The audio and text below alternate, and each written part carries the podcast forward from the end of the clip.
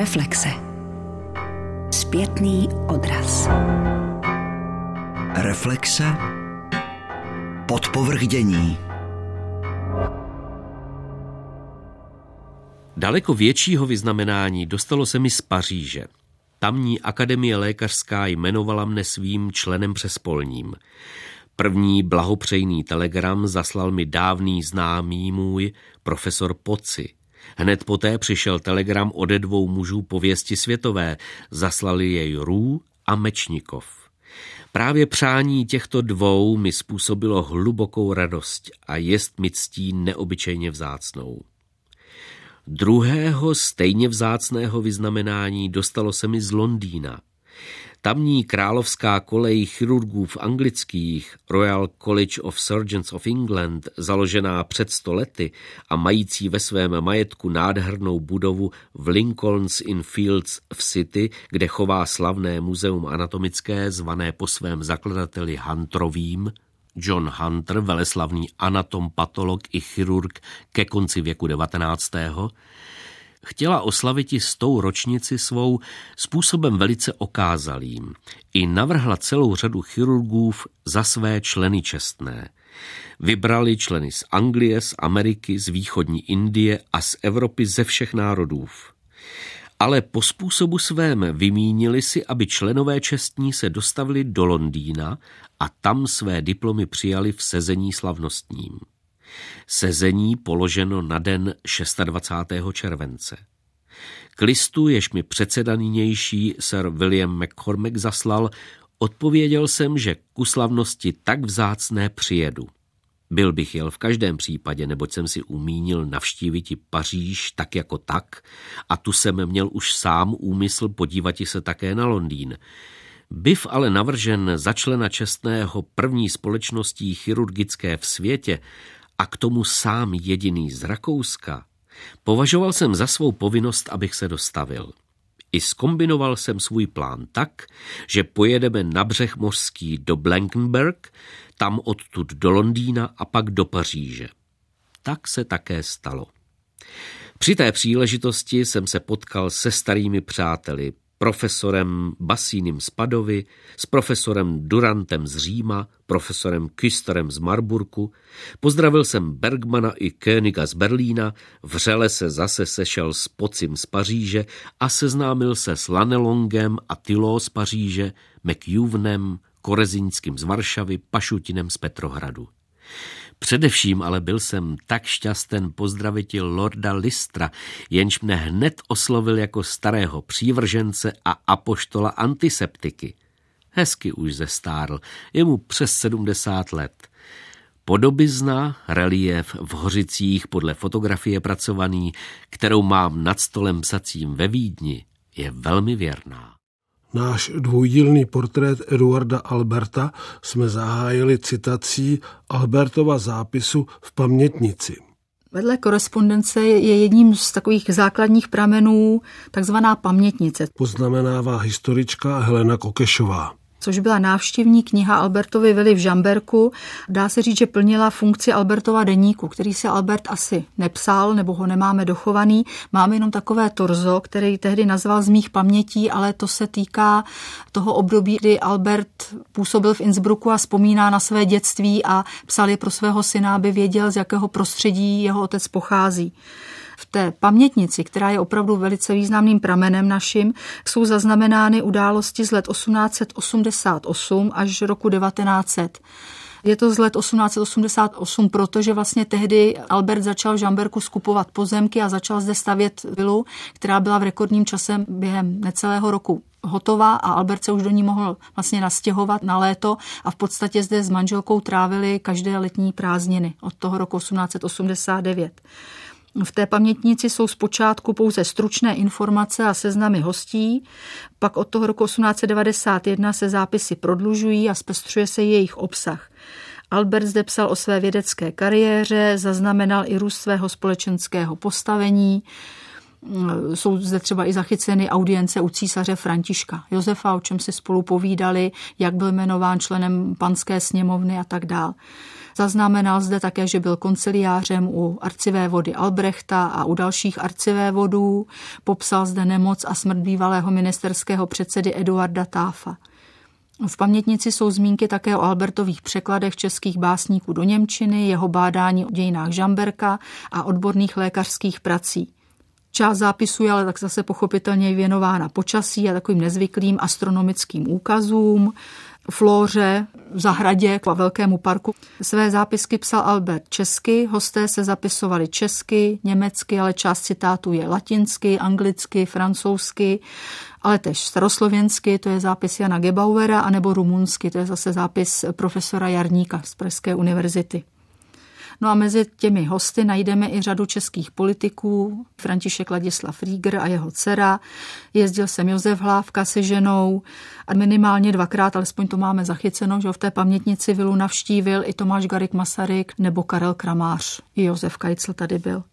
Po poznámce o pamětnici nám Helena Kokešová popíše Albertovu rodinu, jeho rodiče, sourozence. Eduard Albert se narodil v Žamberku 20.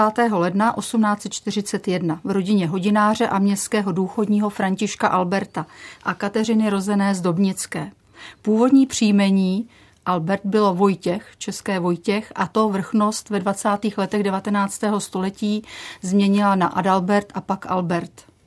Eduard Albert pocházel z deseti dětí, byl nejstarší, protože ta první dvojčátka zemřela hned po narození dospělosti se dožilo pět sourozenců a dá se říct, že i další se proslavili. Je to zejména jeho sestra Tereza, provdaná Svatová, která byla spisovatelka, psala povídky, menší romány. Další sestra Kateřina Provdaná Tomová, ta byla zase spoluzakladatelkou muzea v Žamberku a velkou ochotnicí a propagovala divadlo v Žamberku. Z bratrů můžeme zmínit Vincenta, který byl knihkupcem v Kostelci nad Orlicí a potom bratra Františka, ten byl o 15 let mladší než Eduard a dá se říct, že byl u Eduarda na vychování. On ho vzal s sebou do Vídně, umožnil mu vystudovat gymnázium a potom i lékařskou fakultu. Sourozence jsme představili, vrátíme se k Eduardu Albertovi. V Žamberku také chodil do národní školy. Pak ho rodiče poslali na roční handl do Šumperka, aby se naučil a hlavně zdokonalil v Němčině, což byla tehdy běžná praxe. On potom studoval na německém gymnáziu v Hradci Králové, chvilku odešel na gymnázium do Rychnova nad Knižnou, ale vrátil se pak do Hradce Králové, kde úspěšně roku 1861 odmaturoval. Odtud pak vedla jeho cesta do Vídně na univerzitu. Nebylo to však tak jednoduché, protože vlastně už na gymnáziu a potom i ve Vídně se musel živit pomocí kondicí a také ve Vídni bydlel i u sestry jeho učitele z gymnázia, aby to ubytování bylo co nejlevnější. Do Vídně odcházel ze 14 zlatkama a hlavně, a co bylo ještě cenější, s doporučením na Karla Rokytanského, což byl rodák z Hradce Králové a na lékaře, bednáře, který pocházel z Počtejna. A tato doporučení mu samozřejmě velice ve Vídně pomohla. Kdo to byl Karel Rokytanský? Byl to profesor na lékařské fakultě ve Vídni, pocházel z východních Čech, z Hradce Králové a právě ve Vídni udělal velkou kariéru a byl jeden z představitelů takzvané druhé vídeňské školy. Jejímiž vlastně členy bylo řada lékařů, kteří pocházeli z Čech, ať už to byl právě Karel Rokytanský nebo Josef Škoda.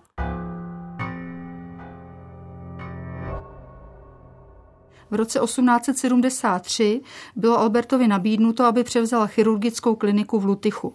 V téže době se uvolnilo místo přednosti chirurgické kliniky a operačního ústavu v Innsbrucku. Na doporučení svého bývalého učitele Karla Rokytanského byl na toto místo vybrán Albert. Zde, dá se říct, v provinčním Innsbrucku Albert publikoval řadu svých stěžejních děl, učebnic o chirurgii a zavedl řadu novátorských metod. Eduard Albert byl člověk renesančního rozletu. Psal a překládal básně. Žil společensky velmi exponovaný život. Je autorem několika historických studií. Ovšem největšího věhlasu dosáhl jako lékař. O Eduardu Albertovi lékaři pohovoří Jan Pastor z fakultní nemocnice v Motole. Eduard Albert přichází do Innsbrucku z Dumreicherovy vídeňské školy.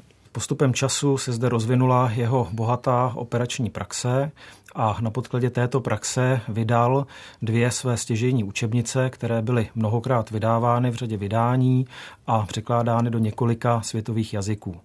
V roce 1876 vyšla jeho diagnostika chirurgických nemocí a v letech 1877 až 1880 sepsal čtyřdílnou učebnici chirurgie a operační nauky. V těchto knihách schrnul své operační poznatky ve formě přednášek, které prostlouval před studenty a je zde patrno, jak se rozvíjela postupně jeho činnost jak vědecká, tak operační i učitelská. Význam Eduarda Alberta v této době tkvěl především v tom, že zavedl některé výkony na svém chirurgickém oddělení, soustředil se nejenom na tehdy běžné operace a konzervativní léčbu zlomenin a ortopedické výkony, ale zabýval se i operacemi kýl, prováděl výkony urologické, výkony ginekologické a postupem času se rozvinula jeho činnost aseptická. Dále v jeho různých prvenstvích můžeme vysledovat jednak první v operaci ledviny, odstranění ledviny, kterou provedl v roce 1876. V roce 1878 provedl v Rakousku první odstranění štítné žlázy pro karcinom a postupem času se připravoval i na žaludeční resekci, tedy odstranění žaludku, které ovšem nedošlo, neboť jeho pacient nebyl vhodný a předstihl v tom jeho vídeňský kolega profesor Bilrod. Vy jste mluvil o těch publikacích. Ty publikace vyšly jenom v Rakousku nebo byly přeloženy i do jiných byly jazyků? Byly překládány i do jiných jazyků. Byly přeloženy do češtiny, hmm. ale taky do ruštiny, italštiny, angličtiny. angličtiny. A v podstatě některé ty publikace vychází až do současnosti, ty reprinty. Vy jste mluvil o nějakých jeho inovativních přístupech. Udávají se dva výkony, které nesou Albertovo jméno. První z nich to je Albertův stech střevní. Ten pochází z roku 1881, kde Albert tedy poprvé popsal v jedné ze svých knih a šlo vlastně o sešití střeva v celé jeho vrstvě, což byla věc, která v té době nebyla ještě příliš používaná. Šlo vlastně o dvojvrstevný steh, kdy jeho zakladatel První, který to vlastně popsal, to bylo někdy v roce 1826, byl to Lambert, který vlastně sešíval střevo jednovrstevně, takže vchlipoval ty jednotlivé vrstvy, tak aby to střevo drželo, aby nepropouštělo obsah ven. A Albert k tomuhle stehu přidal ještě další steh, takže vytvořil vlastně dvě vrstvy, které byly pevnější a díky tomu a základům asepse, které se potom začaly rozvíjet na jeho klinice, tak šlo o steh, který v té době byl jeden asi z nejlepších, který vůbec šlo použít a který se v podstatě v určitých modifikacích používá do dneška. Ještě byly jiné jeho novátorské přístupy. Kromě Albertova stehu existuje ještě Albertův vřez, což eh, bylo ošetření hnisavých procesů ve dlani.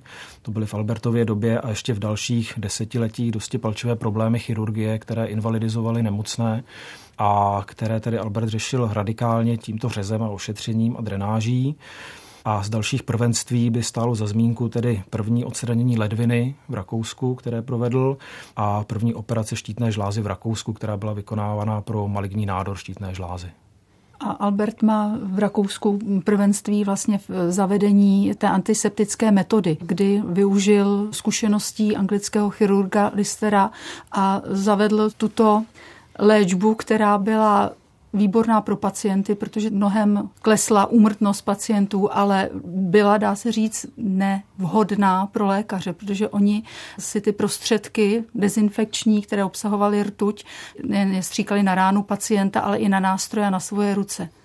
Takže vlastně postupně se sami, dá se říct, otravovali rtutí a dalšími těmi látkami, které tyto antiseptické prostředky obsahují. Přesto to byl obrovský pokrok v dějinách medicíny. Albert působil nejdříve v Innsbrucku a poté ve Vídni.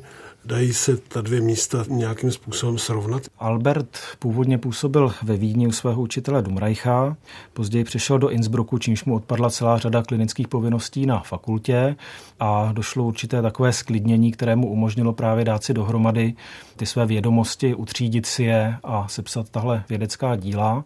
A stejně jako přednosta nebo primář mohl rozvinout svoji operační činnost, do které mu nikdo nezasahoval a mohl zde zavést některé novátorské postupy a především tedy ty zásady asepse, které Albert převzal od tehdejšího chirurga Listera, který je vlastně vymyslel a předváděl v tehdejší době v Německu. Takže to byla zásluha Albertova, že na rozdíl od toho svého učitele Dumreicha tyhle ty zásady převzal a ty mu umožnili vlastně rozvinout tu operační činnost a provést některé výkony, které v tehdejší době byly velmi nebezpečné právě pro nebezpečí infekce. Úplně poprvé to bylo v tom Innsbrucku v roce 1875, kdy poprvé takhle odstraňoval lymfomy a prováděl řezy na vaječníky a prováděli otevření kloubů, u kterých ty hnisové komplikace jsou velmi závažné a vedou potom k těžkým infekcím a díky těmhle novým zásadám asepse právě tyhle ty operace byly úspěšné. Když potom přišel do Vídně, tak vlastně to už byl vyzrálý chirurg, zkušený, který věděl, co si může dovolit. Měl za sebou pověst vynikajícího operatéra, inovátora, autora světově proslulých učebnic a tuhle svoji činnost ve Vídni bohatě mohl rozšířit i spoluprací s ostatními klinickými specialisty, s patology, s histology a mohl se věnovat spíše už té dráze vědecké, než jenom té čistě chirurgické operační. Já jsem někde četl o vídeňské lékařské škole s takovou silnou českou přítomností. Je možné takto mm. mluvit? Ano, ano. Byla to vlastně takzvaně druhá vídeňská škola. Ta první ta vznikala někdy za Marie Terezie, kdy ona vlastně si tam pozvala holandské lékaře, kteří tam pomáhali zakládat především anatomické ústavy, botanické zahrady. A v první polovině 19. století vznikla takzvaná druhá vídeňská škola. To byly spíše Albertovi učitelé, tedy než současníci.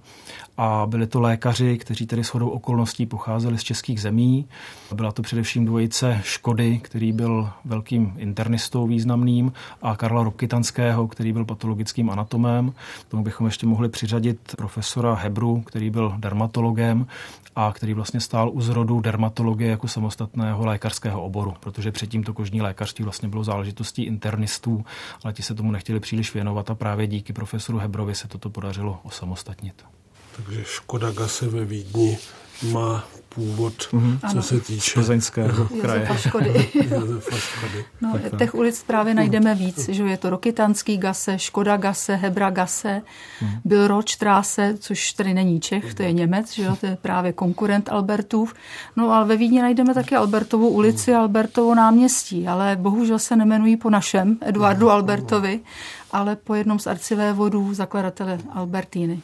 Existují i čeští žáci Eduarda Alberta, kteří třeba u něho působili v Innsbrucku nebo ve Vídni a pak se vrátili do Čech. Význam Eduarda Alberta je teda nejenom v tom, že byl výkonným chirurgem, vědcem, učitelem a autorem světových učebnic, a také, že vychoval řadu žáků, kteří jednak působili také na rakouských klinikách a vedli dále rakouskou medicínu, ale především v tom, že jako Čech přitahoval také řadu studentů z českých zemí, kteří potom u něho pracovali, stávali se asistenty a kteří se potom vraceli zpátky na jednotlivé primariáty v českých zemích. Především bych uvedl Karla Majdla, který byl nejvěrnějším a nejlepším žákem Eduarda Alberta a kterého vlastně Albert odkázal českému národu tím, že sám nenastoupil místo přednosti chirurgické kliniky, vlastně nově zřízené České univerzity, ale vyslal právě Karla Majdla, který se stal přednostou v roce 1891 a který vpravdě založil českou novodobou moderní chirurgii.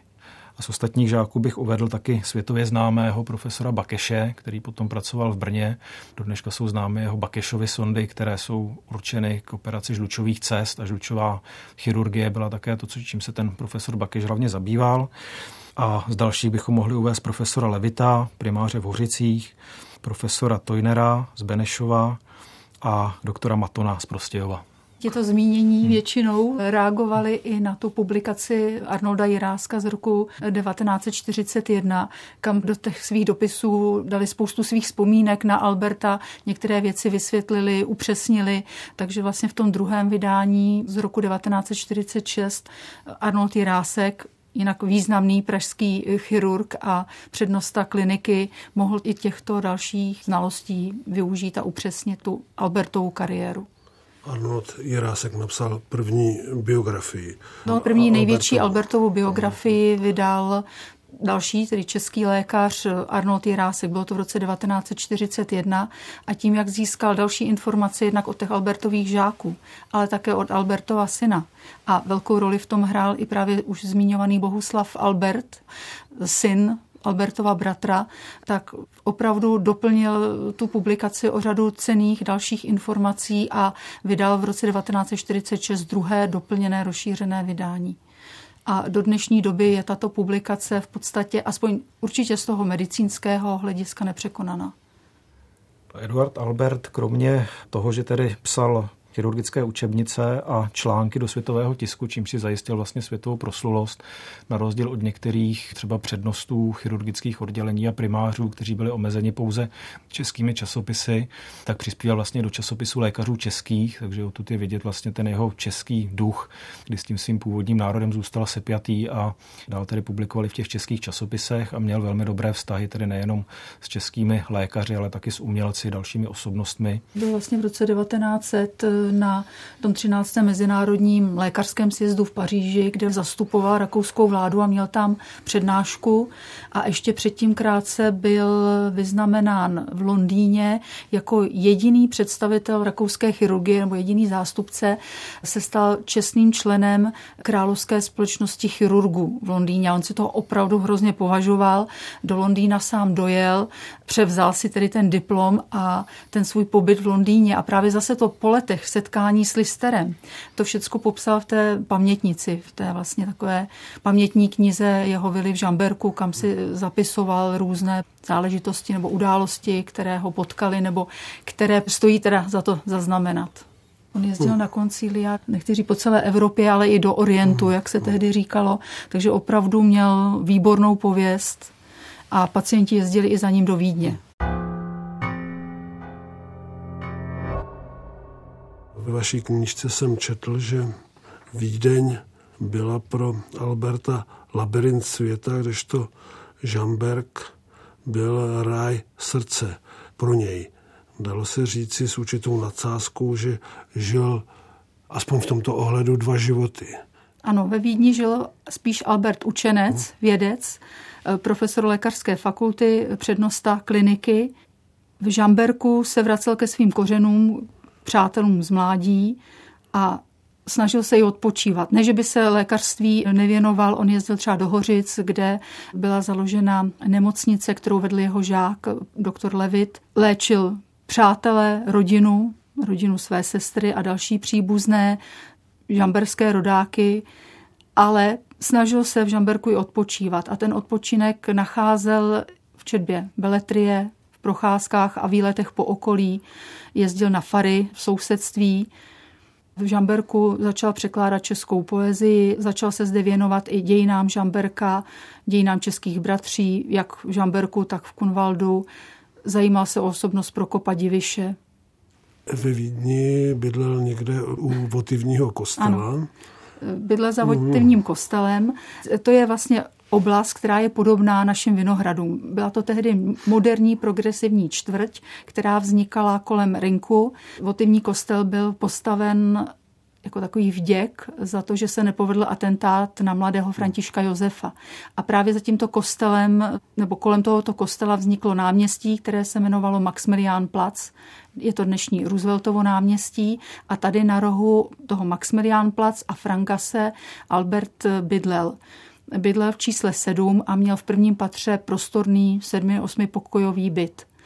Tady žil vlastně od roku 1881, kdy se vrátil do Vídně jako profesor lékařské fakulty a přednosta první kliniky a v tomto bytě žil do poloviny nebo do druhé poloviny 90. let. Pak onemocněl a právě z důvodu této nemoci vzal byt ve vyzvýšeném přízemí a v roce 1899 srpnu se potom přestěhoval o dva domy dál do čísla 10. Z čerby se mi jeví, že Eduard Albert se oženil z rozumu. Možná to tak bylo. Albert byl vlastně chudý asistent a chtěl se věnovat vědecké kariéře, no a měl spolužáka Karla Píče. A Karel Píč měl sestru Marii.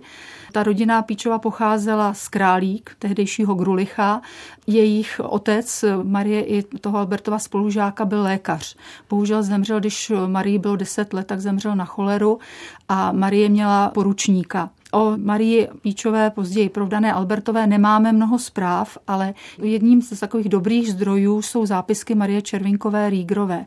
A Marie Červinková Rígrová se zpřátelila se sestrou Eduarda Alberta Terezou Svatovou a ta jí prozradila mnohé ze zákulisí i toho Albertova soukromého života. Albert obětoval svůj celý život vědecké práci, aby mohl nerušeně v ní pokračovat a nebyl nucen dobývat si jen chleba, Hledal jako chudý asistent nevěstu bohatou a vzal si sestru jednoho svého přítele a kolegy s věnem asi 40 tisíc, Němkyni. O Marii Albertové potom Tereza Svatová vypravovala, že měla smutné mládí, po otcově smrti vyrůstala u babičky, galantní, ale chladné dámy. Pak se zklamala v lásce a chtěla vstoupit do kláštera. Podlehla však bratrovým domluvám a svolila ke sňatku s jeho přítelem. O tom, jak ke sňatku došlo, se Eduard Albert zmínil v dopise Josefu Kajclovi v květnu 1893. Krátce před tím sňatkem ministerstvo vzneslo na fakultu otázku, nemělo-li by se toto zastaralé nařízení zrušiti. Každý byl přesvědčen, že fakulta řekne ano. Na tom základě jsme já a moje žena budovali plány. A fakulta proti všemu mínění řekla, že ne – Asistenti se nesmějí ženit. Moje nevěsta se uvolila bydleti tajně ve Véringu a tak jsme šli k svatbě. Albert musel manželku před svými nadřízenými několik let skrývat. Svému učiteli Dumreicherovi ji představil až před odchodem do Innsbrucku.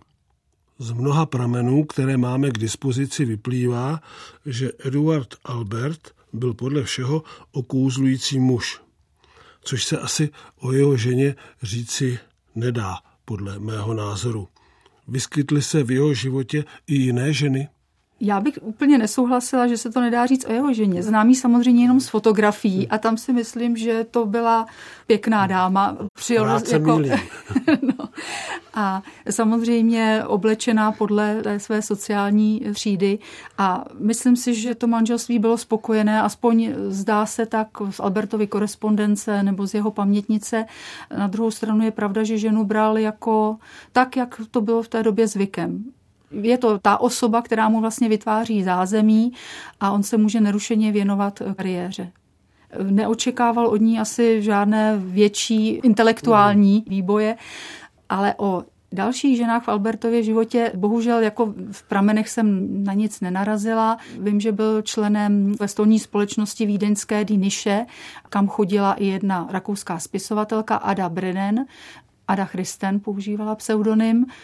To si Albert velice cenil a je dochovaná korespondence s touto rakouskou spisovatelkou z toho českého prostředí si velice považovala právě už zmíněné Marie Červinkové Rígrové, dcery Františka Ladislava Rígra. No ale když se podíváme třeba na jeho postoj k českým spisovatelkám, tak ty teda nedopadly dobře, zejména Eliška Krásnohorská.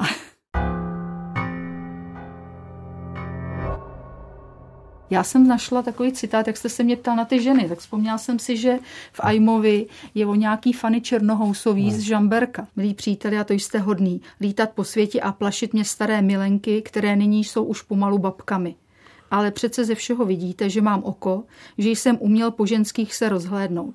Tahle Fana Černohousova, co má Valtrínyho, to byl hotelier, byla jako trnka.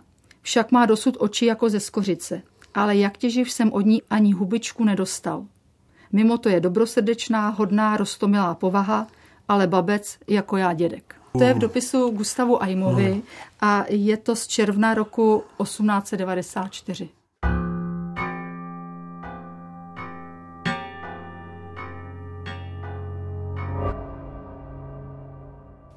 Já si myslím, že Albert byl osobností určitě konzervativní a to už i v těch rodinných vztazích, jak jsme se jenom o tom stručně zmínili. A to, že byl vlastně konzervativní v tom pohledu na, dejme tomu, ženskou otázku, to jasně vyplývá i z jeho spisu, který vyšel roku 1895 a jmenoval se Die Frauen und das Studium der Medizin. ve kterém se rezolutně postavil proti studiu žen na lékařských fakultách. A ten jeho spisek vyvolal obrovskou odezvu tehdy v dobovém v denním tisku. Vyšlo tam i několik takových polemických publikací a taky třeba T.G. Masaryk později v hovorech z Lán s Karlem Čapkem se k tomu vyjadřoval a říkal, že se právě proti Albertovým vývodům postavil s tím, že ošetřovatelství, které ženy připouští, je zrovna tak těžké a náročné povolání jako vlastně ty, dejme tomu, krátkodobé lékařské výkony. Eduard Albert napjatou situaci, kterou vyvolal jeho spis Die Frauen und das Studium der Medizin, zlehčoval v dopise příteli proděkanu Karlu Chotovskému.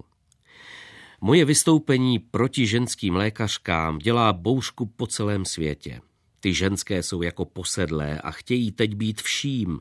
I práva chtějí studovat a zakrátku půjdou i k teologii a k vojsku. Budou regimentsarcti a začnou i kaplanovat. Pošleme vám odtud nějakou macatou kaplanku, asi tak 25 letou. Já mám z toho velikou kratochvíli. Maže se to všecko, facky lítají, ty největší nesmysle se tisknou. Já se těším na dílo francouzské Je zi la femme, které stojí na tom stanovisku, jaké já hájím. A o tom, že tato problematika stále nějak rezonuje, tak o tom svědčí třeba publikace Libuše Hečkové z nedávné doby, která se jmenuje Píšící Minervy, kde se taky vlastně tomuto spisku Albertovu věnuje. Ta chirurgie je opravdu velice náročné povolání. On to bral opravdu jako prostě mužskou záležitost. Na druhou stranu přece jenom bylo, myslím si, zbytečné upírat, že nám studium mohly být výborné oční lékařky nebo uplatnit se prostě v dalších oborech. Nemusela to být rovnou chirurgie, ale samozřejmě Albert bral trochu šmahem. A vlastně i sám říkal, že prostě nechce, aby v době, kdy on působí na univerzitě, tak aby tam měl prostě studentky. A traduje se takový jako příběh, že Albert, když viděl jednu právě z posluchaček v tom auditoriu, tak přednášku přerušil, došel k té slečně, nabídl jí rámě, pozdravil jí a ona nemohla udělat nic jiného, než se zvednout a odejít. Dopadlo to tak, že na toho zimního semestru roku 1900 a 1901 bylo umožněno ženám studium na lékařské fakultě a vlastně toho jejich vstupu na fakultu se Albert nedožil, protože on zemřel v září roku 1900, takže můžeme jenom spekulovat o tom, jak by se zachoval, kdyby mu tam ty ženy opravdu nastoupily. Zajímavý je osud Albertova syna Jiřího Georga, ale měl také dceru. Měl dceru Olgu, ale ta zemřela jako mm. dvou a půl mm, leta na zánět mozkových mm, blan a Albert prohlásil, protože to vlastně šlo o dědičné zatížení ze strany jeho manželky, že více dítek nebude. Takže oba se upnuli na toho prvorozeného syna Jiřího. On se jmenoval nebo dostal jméno Georg Johann Jaroslav, ale otec mu říkal láskyplně Jiřík a takhle ho jmenuje i v korespondenci. Jiří se narodil roku 1869. První tři třídy gymnázia studoval doma, měl domácího učitele a pak chodil na gymnázium. Maturoval s vyznamenáním a dal se po otcovu vzoru a i na jeho, trošku bych řekla, nátlak zapsat na medicínu. Nicméně na té lékařské fakultě nebyl vůbec spokojen a nebyl tam šťastný. Říká se, že i vyhrožoval sebevraždou a nakonec Albert ustoupil a syn přešel na filozofickou fakultu a tu v roce 1895 zdárně dokončil s výborným prospěchem, napsal výbornou práci, která vyšla v tom roce 1895, kdy on ukončil studia, vyšla tiskem. Nicméně Jiří nezakotvil v žádném pevném zaměstnání, věnoval se bádání o Immanuelu Kantovi, filologickým a filozofickým studiím, byl také literárně činný, psal básně. Po doktorátu na čas odešel do Innsbrucku, potom do Salzburku a do Vídně se vlastně vrátil až po otcově smrti v září roku 1900. Žil v bytě rodičů s matkou a s první manželkou Marií a s dcerou Emou a s nimi se v roce 1907 přestěhoval nedaleko do Špitálgase 1, což je dům na rohu hned vlastně, jak byla dříve všeobecná nemocnice ve Vídni a teď je tam ten univerzitní kampus. Takže je to pořád ten stejný vídeňský okres číslo 9, jak bydleli předtím s rodiči. Už jsme mluvili o tom, že Eduard Albert byl lékař, zajímal se o umění, ale nezmínili jsme se ještě, že významnou roli zaujímal v české vídeňské menšině, působil jako významný mecenáš různých spolků, umělců i časopisů.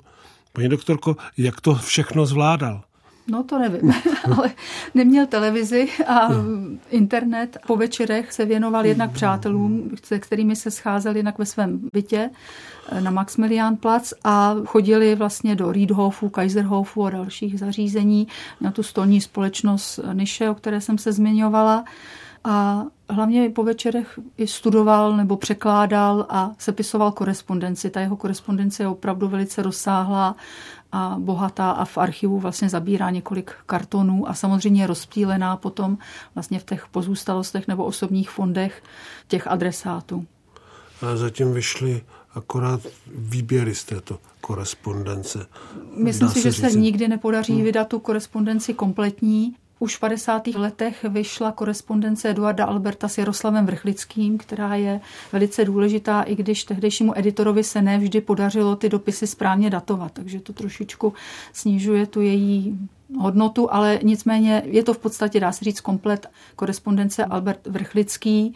V časopisech vyšla i třeba korespondence Alberta s Jaroslavem Golem, s Josefem Tomajerem, No a my jsme v Masarykově ústavu vlastně vydali korespondenci Eduarda Alberta s Tomášem Garikem Masarykem a já ještě vlastně několik let předtím, v roce 2004, jsem udělala jako edici korespondence s dalšími tehdejšími stoupenci realistického hnutí a to bylo s Josefem Kajclem, Karlem Kramářem a Antonínem Reskem, historikem. Albert byl i nadšeným cestovatelem, rád poznával nová prostředí. Dovedl se nejen dívat, ale spatřené i plasticky popisovat. Eduard Albert se střed Tereze Svatové v nedatovaném dopise psaném na konci března 1885.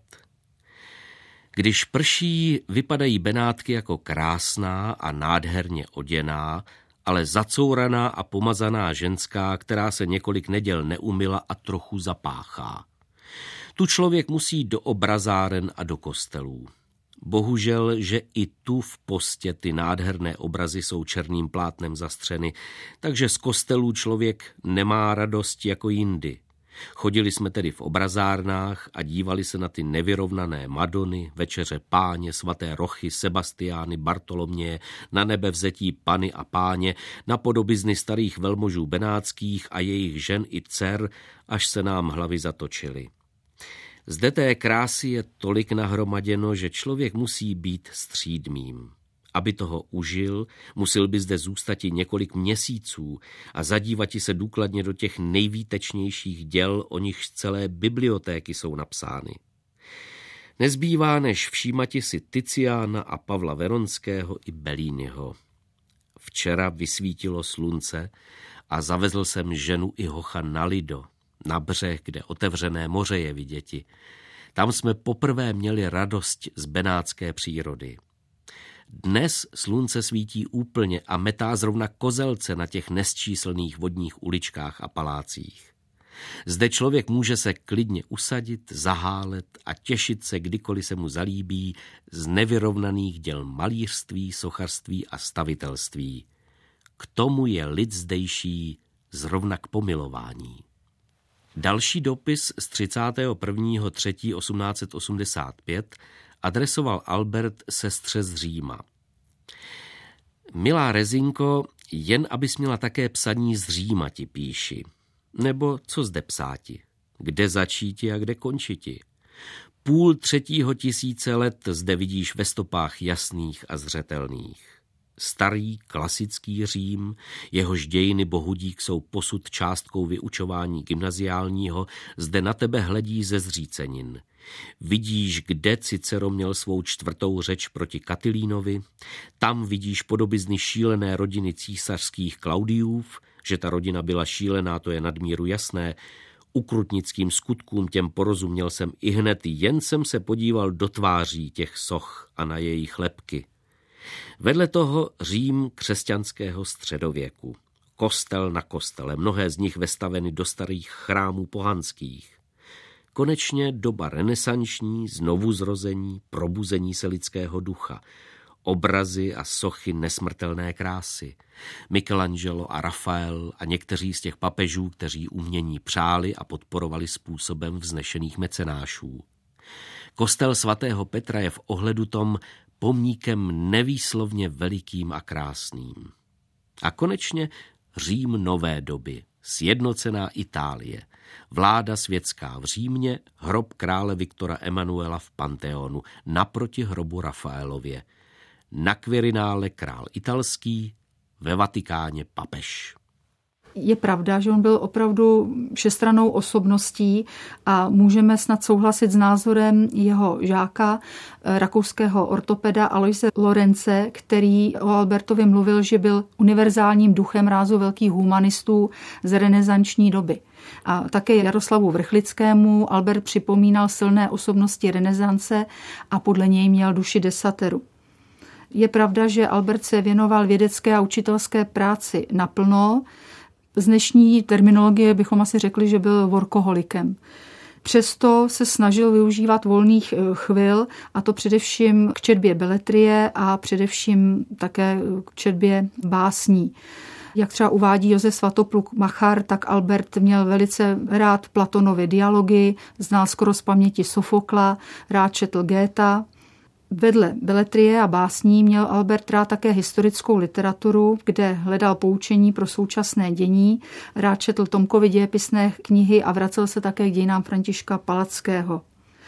Je pravda, že literatura byla u Alberta jednoznačně na prvním místě, zajímal se však také o hudbu, i když nedosahoval kvalit Teodora Bilrota, který byl osobním přítelem Johannesa Brahmse a taky sám hrál na klavír a violu. Nicméně i takové Albertovy aktivity hudební máme zaznamenány i jeho korespondenci. Víme, že třeba podporoval nebo že byl nadšen vlastně z toho zájezdu Pražského národního divadla do Vídně, že navštěvoval prodanou nevěstu i opery třeba Antonína Dvořáka. A vlastně i tohle byl impuls k těm jeho překladům té české poezie do Němčiny, aby vlastně se to německy slyšící publikum seznámilo s českou literaturou, takhle zprostředkovaně jsme mluvili o tom, že byl představitelem české lobby ve Vídni. Jak takové české lobování ve Vídni vypadalo? Můžeme si o tom udělat docela dobrý obrázek z korespondence právě s některými osobnosti, které se jmenovala, nebo i s dalšími. Byla to většinou forma různých přímluv, u úředníků na ministerstvech nebo přímo u ministrů. Albert se velice dobře znal s ministerským předsedou Eduardem Táfem, který v 70. letech byl místo držícím v Tyrolsku. A právě tady Albert v Innsbrucku v tom roce 1873, od toho roku 1873, nastoupil a stal se vlastně lékařem jak místo držícího Eduarda Táfeho, tak jeho manželky Irmy a dětí. No a samozřejmě Eduard Táfe měl zájem na to, aby jeho rodinný lékař přešel do Vídně a mohl vlastně pokračovat v této osvědčené lety prověřené činnosti. Takže i vlastně samozřejmě velkou roli tady hrály přímluvy Eduarda Táfeho, už i v tom, že Albert se v roce 1881 ucházel o místo přednosty první chirurgické kliniky ve Vídni. Toto místo nezískal jednoduše, musel o něj bojovat a získal ho na základě minoritního vota svých přátel a kolegů na Vídeňské univerzitě, ale právě také částečně i díky přímluvě ministerského předsedy. Třeba pomohl hodně básníku Josefu Svatopluku Macharovi. No Machar nemohl sehnat řekněme, slušně placené hmm. zaměstnání v Praze, a protože mu nevyšlo místo v národních listech nebo v jiných novinách a časopisech, tak začal uvažovat právě o místě ve Vídni a tam ho trochu na to upozornil právě Jaroslav Vrchlický, který dobře znal jak Machara, tak Eduarda Alberta. A Machar se vlastně za Albertem do Vídně vypravil. A prostě mu řekl, že se krátce předtím oženil a že potřebuje tu rodinu zabezpečit. No a díky přímluvám Albertovým nebo Gustava Aima získal Machar místo v Bodenkredit Anstalt, to byl úřad pro pozemkový úvěr a tady vlastně nastoupil v prosinci roku 1889 a zůstal tam vlastně až do roku 1918. A taky zpočátku Macharovi i přispíval. Ano, ten plát nástupní nebyl nějak závratný a rodině nestačil, takže Albert mu opravdu v těch prvních měsících nebo letech dával 30 zlatých měsíčně. A podporoval ho i dál, když se mu narodila dcera a měli zdravotní problémy, takže ty půjčky byly další. Podporoval sochaře Strachovského, který už asi teď současníkům nic neříká, ale například i Mikuláše Alše. Ano, tady zase Mikuláš Aleš byl dobrý známý Františka Ledislava Rígra, Marie Červinkové Rígrové a ti se mu vlastně Eduardu Albertovi o té tíživé finanční situace Mikuláše Alše zmiňovali a Albert tehdy vlastně koupil několik jeho prací a zároveň se snažil tu Alšovu tvorbu propagovat ve Vídni a sehnat mu další zákazníky. No a pomohl taky to, aby Mikuláš Aleš získal stipendium. Další důležité téma související s Eduardem Albertem ve Vídni. Tamní česká menšina a Eduard Albert – byl členem slováckého zpěváckého spolku ve Vídni, byl taky členem slovanské besedy a byl i členem akademického spolku. Ale když budeme mluvit o Albertově vztahu k české menšině žijící ve Vídni, tak musíme říct, že ten byl hodně vlažný. Jejich veřejných záležitostí a zejména národnostních bojů se Albert vlastně nezúčastnil. Domníval se, že by zápasem o malé věci, ztratil své vlivné postavení, kterého po léta s úspěchem využíval pro důležitější národní zájmy. Své nevystupování ve prospěch české menšiny výstižně charakterizoval v jednom z dopisů Josefu Kajclovi. Vy znáte dobře jako profesor Masaryk, co to je Vídeň. Já zde mám v obyvatelstvu, tak v univerzitě pozici, kterou jsem si dobil mnoholetým opatrným, prozřetelným jednáním a vystupováním, ba spíše nevystupováním. Tato pozice je podmínkou všeho mého konání. Pozbítý a jsem nic. Albert proto raději zůstával v pozadí jako významný představitel tzv. české lobby ve Vídni. Tato lobby se snažila dobývat mocenské pozice v centrálních úřadech neoficiálním, mnohdy zákulisním způsobem a usilovala o zvýšení respektu k českým úspěchům ve vědě a kultuře s cílem změnit vnímání českého živlu, zejména u rakouských Němců. Tvořili vedle lidí působících v byrokratickém aparátu i čeští novináři, vědci, umělci, kteří žili ve Vídni jedním z nejdůležitějších bodů na mapě života Eduarda Alberta byl Žamberg. Jak jsme říkali, Albert se v Žamberku narodil a opětovně se sem vracel. Zpočátku bydlel ve městě, potom si za domkem rodičů vyhlédl pozemek, koupil vlastně celou stráň, odkud byl krásný výhled na celý Žamberg a začal skupovat i další pozemky. Na tom holém kopci tehdy založil park a nechal si tam postavit vilu. Ta vila byla postavena vlastně v rekordně krátké době, během jednoho roku a poprvé v ní manželé Albertovi přenocovali 21. července roku 1889. Ani zde samozřejmě Albert nemohl být bez práce a bez lidí. Zval si sem četné hosty, ať už z Čech, jezdili tam například František Ladislav Rígr, jeho dcera Marie Červinková Rígrová, jezdili tam kolegové z Prahy, jeho žák Karel Majdl s rodinou, jezdil tam Jan Gebauer a další představitelé. No a samozřejmě za ním jezdili kolegové a přátelé z Vídně. Tady bych zmínila zejména Adolfa Lorence, což byl nejprve jeho asistent a potom sám vlastně ten Adolf Lorenz si vybudoval kariéru jako významný ortoped vídeňský na kterou ho vlastně přivedl Albert díky tomu, jak jsme se tady bavili o té antisepsi a používání těch prostředků, tak Adolf Lorenz na to měl tak obrovskou alergii a tehdy ještě nebyly známé nebo nepoužívaly se gumové rukavice. Takže mu Albert tehdy vlastně domluvil nebo mu poradil, jestli se nechce více věnovat ortopedii a té vlastně jakoby nekrvavé chirurgii, té spíš rehabilitační ortopedii než té vlastní operační činnosti. Aldolf Lorenz vlastně je takovým nejvýznamnějším žákem Eduarda Alberta ve Vídni nebo v Rakousku.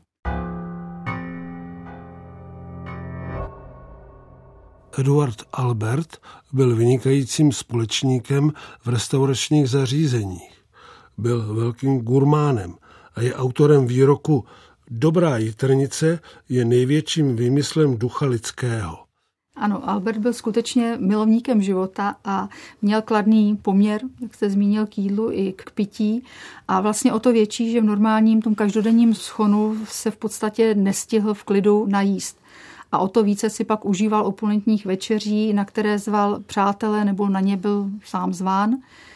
A právě u Albertů, zejména tedy v Žamberku, ale nejen tam, i ve Vídni, protože tam vlastně Albertovi z Žamberka ty zásoby ze zabíjaček posílali, tak tam si právě u Albertů si návštěvy pochutnávali na jitrnících a pokud byl Albert v Žamberku, tak se sám i podílel na jejich výrobě. On třeba v dopisech píše, posílám, že jitrnice porážel jsem sám, a tak si vlastně na nich mohli pochutnávat jak kolegové z univerzity, tak i Eduard Táfe, bývalý, už tehdy bývalý ministerský předseda, který byl nemocný a vlastně ty jitrnice za ním putovali i do Nalžova na zámek.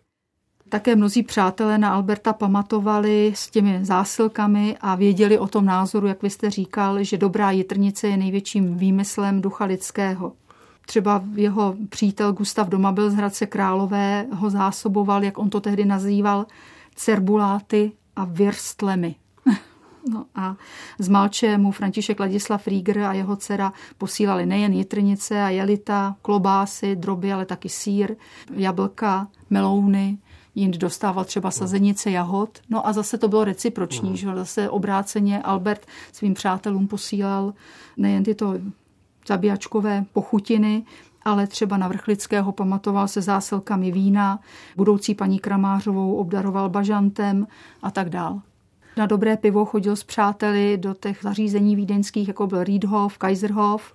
Měl rád ale také rakouská vína. V mladších letech pil hodně kávy, kterou potom právě v době nemoci už vynechával a ta nemoc, která ho postihla v druhé polovině 90. let, ho postupně omezovala i v dalším návyku a to bylo kouření silných doutníků. Na to třeba vzpomínal jeho bývalý asistent profesor Meidl, že Albert v tom Innsbrucku, když pracoval, tak seděl prostě v těch oblacích dýmu.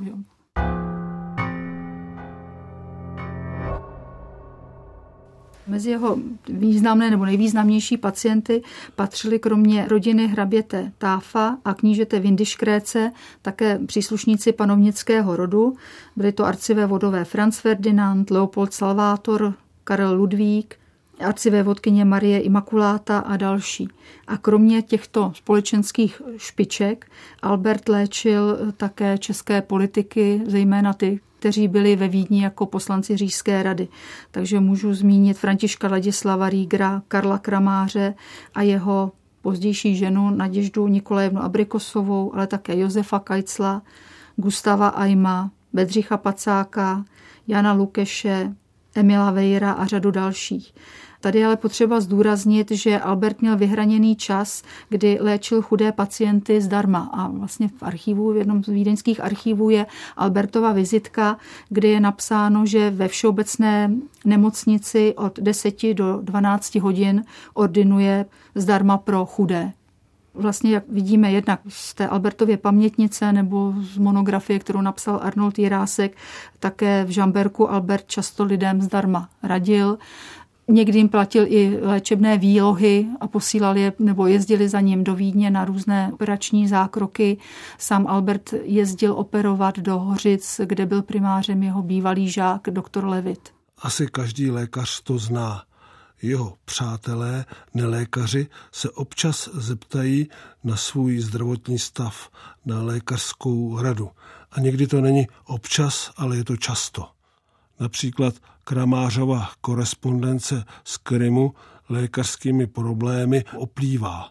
Ano, vlastně s Albertem i v té korespondenci na dálku vlastně konzultovali i další, jako třeba mladočeský politik a novinář, redaktor Národních listů a poslanec Říšské rady Gustav Aim, tak tam vlastně v těch dopisech vedle politických událostí máte potom zase zdravotní stav Gustava Aima, kam se jezdí léčit, co by mu Albert doporučil, nebo si předávají vlastně různá doporučení na různé penziony nebo pobyty prostě na horách u rakouských jezer a podobně.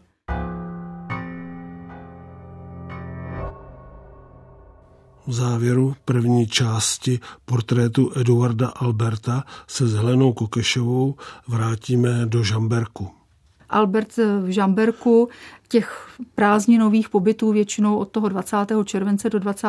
září využíval nejen k různým výletům a setkáváním s přáteli, ale k těm překladům české poezie a taky k hledání materiálu k dějinám rodného města k různým poznámkám a památným místům a k lidem. Přitahovala ho zejména osobnost žamberského rodáka Prokopa Diviše. V popředí jeho zájmu byl nezjištění Divišův původ a především nejasnosti kolem data Divišova narození a zajímal se také o jeho výzkumné práce.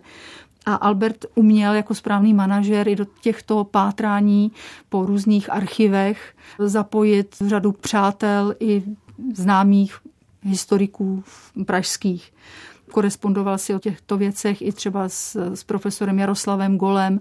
Ten zase Albertovi doporučil svého žáka, tehdy mladého Josefa Pekaře, který Albertovi taky pomáhal při schraňování určitých archivních dokumentů a jejich zpracování.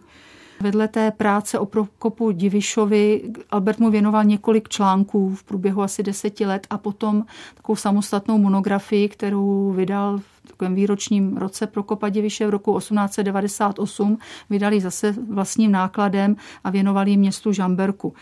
No a dál se Albert zajímal, jak jsem říkala, o dějiny města a inicioval vydání pamětí žamberských. Na těch začal konce 80. let pracovat s žamberským farářem a později děkanem Páterem Karlem Chotovským. Vydali pět dílů, pět sešitů a ten šestý zůstal v rukopise. A je zajímavé, že v roce 2012 Městské muzeum v Žamberku vydalo reprint této publikace a stále má své čtenáře.